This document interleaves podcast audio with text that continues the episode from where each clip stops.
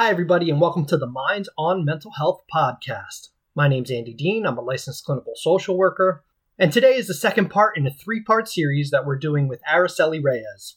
Araceli is a licensed social worker as well as a primary therapist at the women's program at Penn Medicine Princeton House Behavioral Health in North Brunswick, New Jersey. In this series, we'll be discussing intergenerational trauma through the lens of the movie Encanto, and today we're discussing different roles that are oftentimes associated with intergenerational trauma using the characters in the movie as examples. So I hope you guys find it helpful and enjoy the podcast.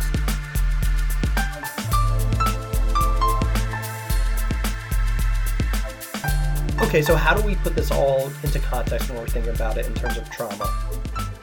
How we put into context is that we really look at the trauma triangle, which is a theoretical model kind of presented by Judith Herman. And if anyone wants to read more, it's in her Trauma and Recovery book. When we look at the trauma triangle, we are looking at p- different patterns in response to fear. The patterns get identified through different roles. And the words that are placed are meant to describe those patterns of behaviors. And the different roles we have are trauma victim role, rescuer caregiver role, perpetrator role, and bystander role. It's looking at what roles that play out on an interpersonal level that tend to stem from trauma, or in this case, intergenerational trauma. Mm-hmm. The roles that we're talking about is something called the trauma victim role, where they really feel stuck in the emotion and in the dis- distress they feel. And they can't think of anything else. They're just almost stuck within that trauma, even though the trauma's not happening in that present moment. Sure. And it, very common with survivors of trauma that you know they're replaying it in their Yes. head constantly Yes. or you know they their body feels like they're still stuck in that moment Yes. sometimes. Yeah. Yes. There's also rescue caregiver role, which really shines through in this movie to give everyone kind of a heads up. And the rescuer caregiver role is the Mr. and Mrs. Fixits of the world. hmm Um, they really try to fix everything that they perceive is going wrong, tend to be very perfectionistic, have unrealistically high expectations Oh, I think I know what character we're Yeah, talking about right and now. can tend to be very controlling and codependent. And Uh-huh. you know, Andy, I think it's more than just one character. Yeah, but true, that's just true. my thought. Uh-huh. The the other role is the perpetrator role. And what happens is we mirror the behaviors of our past perpetrators. This could include experiencing rage, verbal and physical attacks, a lot of outbursts, can really hold a lot of resentment. It kind of gets stuck in them too, Mhm. in that degree. Very easily triggered and very easily reactive, and can result in the abuse of others. And there's also another character that tends to switch over to this Mhm, role mhm. too within the movie. And then there's bystander, and bystander role is that they totally disconnect Mhm. from their trauma. And within using the framework of Encanto, a lot of the characters have been encouraged through Abuela to be rescuer caregivers. Mhm. If you look at it, every gift that Abuela's children have were meant to service the community. Pepa controls the weather. Bruno can see into the future. Mhm. Julieta makes food that can heal people. So that's all been encouraged and reinforced by Abuela to really care for the community. And if that didn't happen, that was interpreted by Abuela to be risky behavior. That's interesting. I never thought about it like that before, but you're right. So it's her three. So the triplets that she rescued, her three kids, Yes. they all have powers that are sort of in service of other people. correct. hmm Correct. So like, and oh, I'm sorry for interrupting. No, go ahead. Go so, ahead. like you said, the one daughter she can heal people. The other daughter she can control weather, which would obviously be good for like crops and things like that. Mhm. Um, and then the other one can see into the future, which obviously you know that would be helpful for most people. and then the grandchildren, some of them, except Mirabel, get their own gifts. hmm Camilo can shapeshift into different people. Luisa is very strong. She could move buildings and donkeys. Mm-hmm. And you see that a lot within the movie. And you have Isabela that creates, in the beginning of the movie, it's just flowers. It's just pretty things that are Mhm. perfect and beautiful.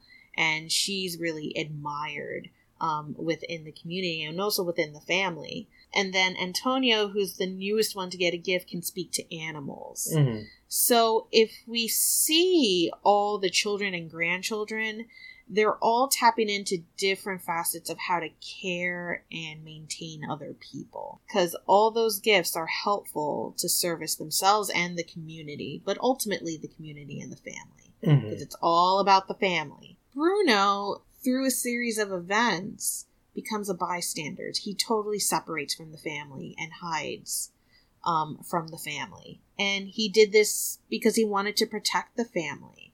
All these actions and reactions kind of stem back to Abuela's parenting of the children, hmm which is all a reaction to her losing her husband. There's a particular scene in the movie that I find very significant for this topic. It's the very end, so if anyone's seen it, it's a beautiful scene where it's when you're kind of seeing Abuela's history, and then you see her kind of become a young woman to being the age she is now, and she sees all her children in front of the doors, and they're all looking at her, and you could almost sense the anxiety as they look at her. hmm And that is such a perfect visual of how that intergenerational trauma kind of plays out. hmm That even though she may not be doing anything, in this particular scene, Abuela's just walking.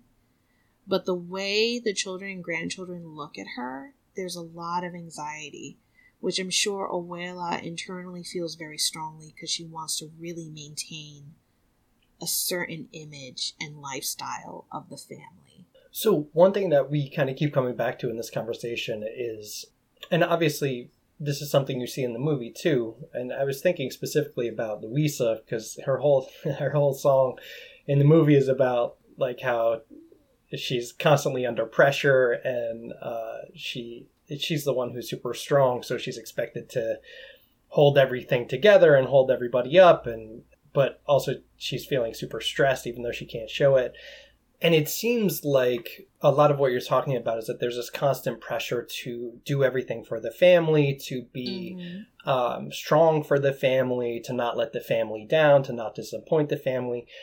So when we're talking about sort of these different roles, which role would that kind of fall into? Is it like the caregiver role or? That is definitely the caregiver role. Mhm. Because the caregiver role, you know, it has a very nice term, but there's at the extreme, Right. it comes out as having these really, really high, harsh expectations. Mhm. And Abuela, towards the end of the film, kind of recognizes what she does. At the end musical number, there's a lyric where she sings to her children when she comes back with Mirabel I'm sorry I held on too tight. I was afraid to lose you too. And that line, for me at least, is confirmation that she's become aware of what this holding on too tight because she was so afraid of losing them has affected her children and grandchildren. Sure. So essentially, it's like putting constant pressure or constant Exactly. expectations on, on the kids to act a certain way, to do certain things because she's she's scared. Yeah, it's a fear response. And those roles that I discussed before, they're patterns to responding to fear. hmm So it all comes from a fear response. And that's how it just particularly manifests for this particular family. And I, I guess never thought I'd be psychoanalyzing Luisa from Encanto on a podcast before, but um, There's a lot of stuff there to analyze. yeah, so- yeah, true, true. I think I see sort of the effects of that most clearly with her as a character. Again, because her song is that she sings is kind of specifically about how that pressure has affected her mental health almost. Yeah. Yeah. And she and she literally can't do it anymore. And she's pushing herself and probably the only break she's gotten is when she did lose her powers. Mhm. But it had such a detrimental effect on her mental health because that became her self worth, Right. powers. Okay, so we've sort of talked about this caregiver role. How else can we think about these other roles in terms of the characters here? Bruno would definitely fall under the bystander role because he separated himself from his trauma. He did it in a different way though than what we would stereotypically see in bystander role.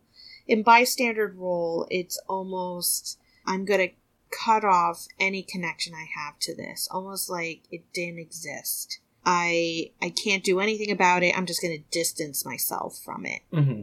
And what he does is that he inadvertently becomes the bystander by retreating into the home because he just loves his family, and wants to protect his family, and wants nothing bad to happen to them. Mm-hmm. So the only logical solution for him is to just run away and distance himself from them. So I guess it sounds like with him in particular in this movie, he's really doing more of like a physical, like a complete physical distancing. He kind of runs away. Yes. And that's not necessarily how this might always manifest itself, but it's the same kind of idea in terms of just kind of running away mentally or emotionally, pretending this didn't happen or this all this stuff doesn't really exist. Is that how we should kind of think about it? Yes. Okay.